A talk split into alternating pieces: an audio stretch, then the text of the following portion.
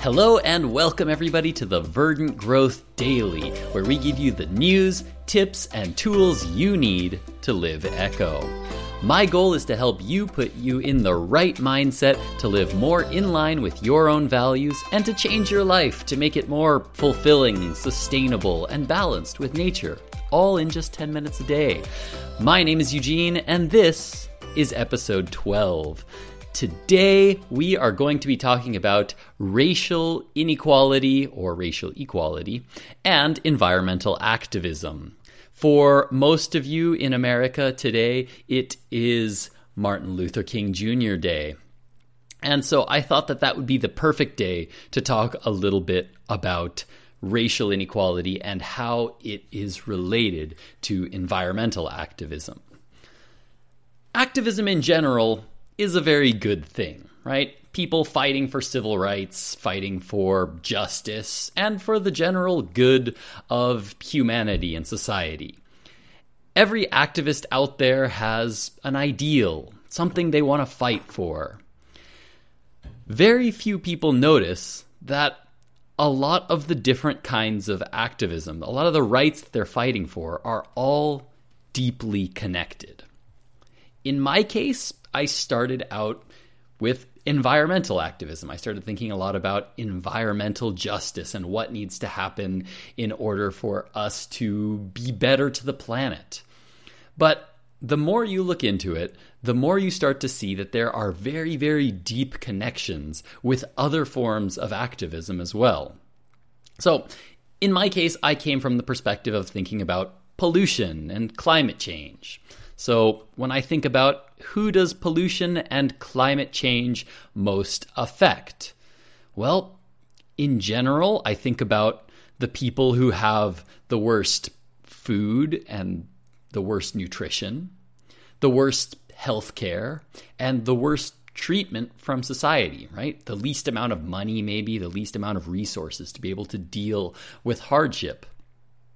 That's generally minority communities when we think about like black communities, for example, that were after being freed from being slaves were very often uh, given land or could only afford land that were near factories and industrial centers where a lot of pollution and a lot of toxins are released into the air, into the water, into the ground around um, around the factory.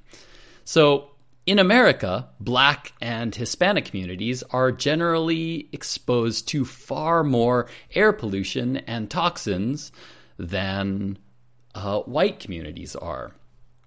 Um, white Americans, on average, experience much, much, much better air quality than the, nav- than the national average. So there are also kind of discriminatory housing policies known like you might have heard of redlining before, which is where minority communities are generally living in places which are going to have more pavement, less nature, less parks, fewer trees, and therefore higher average temperatures.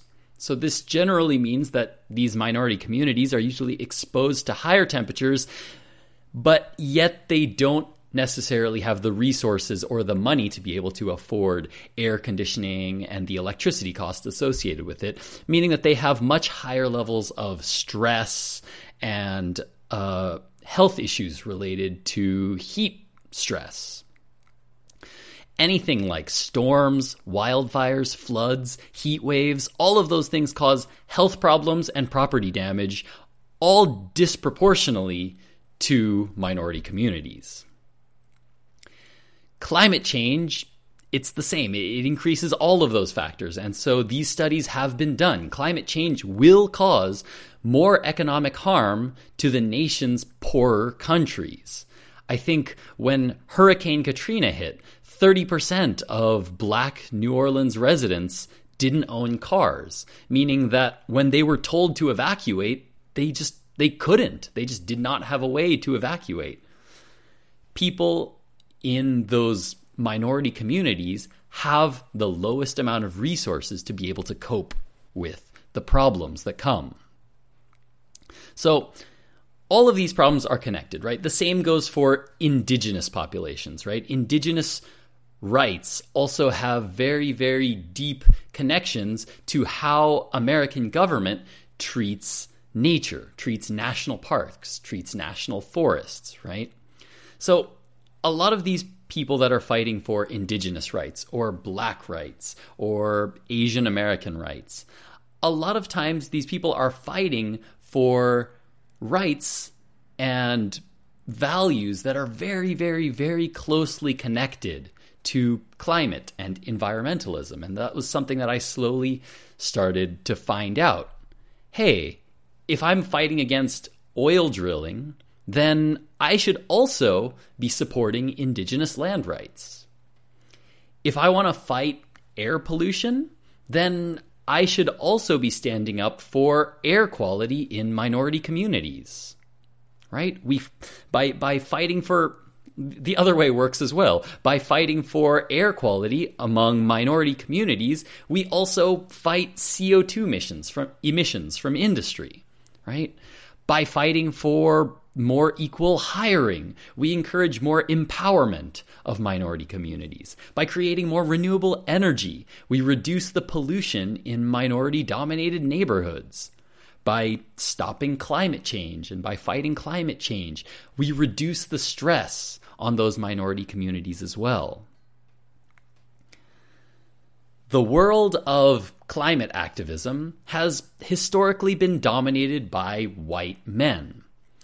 And I think that indigenous, among indigenous communities, of course, those protests and that activism has been primarily from indigenous people. And of course, in uh, black rights, it's mostly black people. In a way, we have all of our activists divided thin among all of these different sectors people fighting for indigenous rights, people fighting for black rights, people fighting for Mexican rights, people fighting for uh, plastic pollution, the reduction of plastic pollution from industry, people fighting against the oil industry. We have so many activists that are spread out over so many different things that are all very deeply connected. So we need to learn how to work together. Black, Light, uh, Black Lives Matter, the climate movement, they're connected.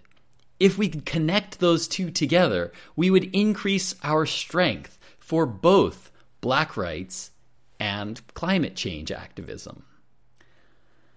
This goes for every single form of activism out there that I can think of. In some way, every form of activism that I can think of out there is going to be connected to environment, which is what I'm interested in. So, we need more connection. And I don't know that I'm the best person to start creating these connections. There are definitely people out there who are more well known and better connected. But if there is anyone out there who is interested in starting some conversations, get a hold of me.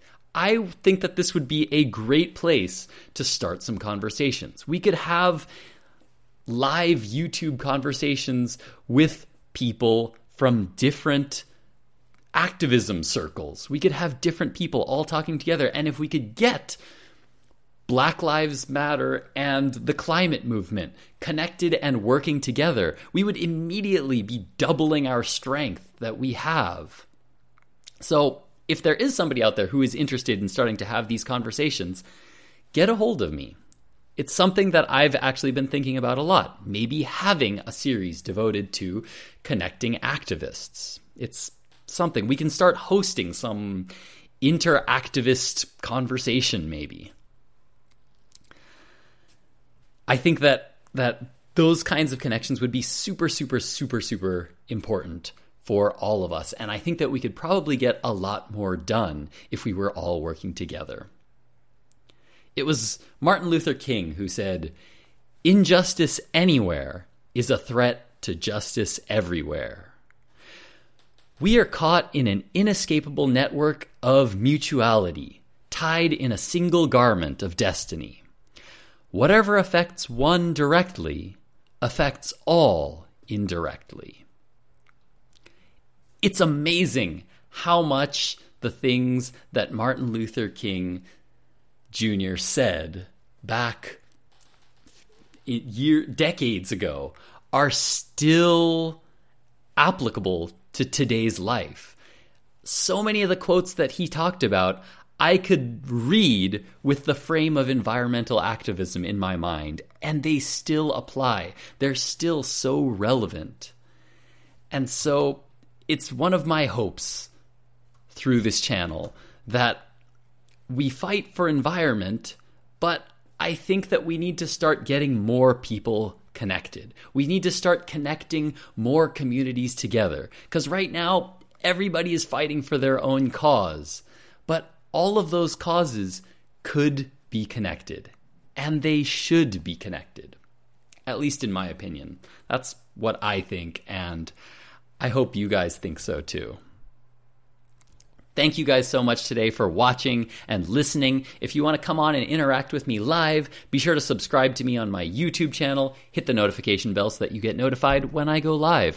Find me also on social media in all the places in the description box down below, uh, especially on Twitter, because that's where I start posting uh, about half an hour before I go live. So, super super important if you want to chat with me live. Also feel free to just tweet me on twitter for any questions you have. Anything that you would like me to talk about at some point just reach out. Just throw it out there. I'm always looking for more topics to talk about on the daily. Thanks again for watching guys. Eugene and verdant growth out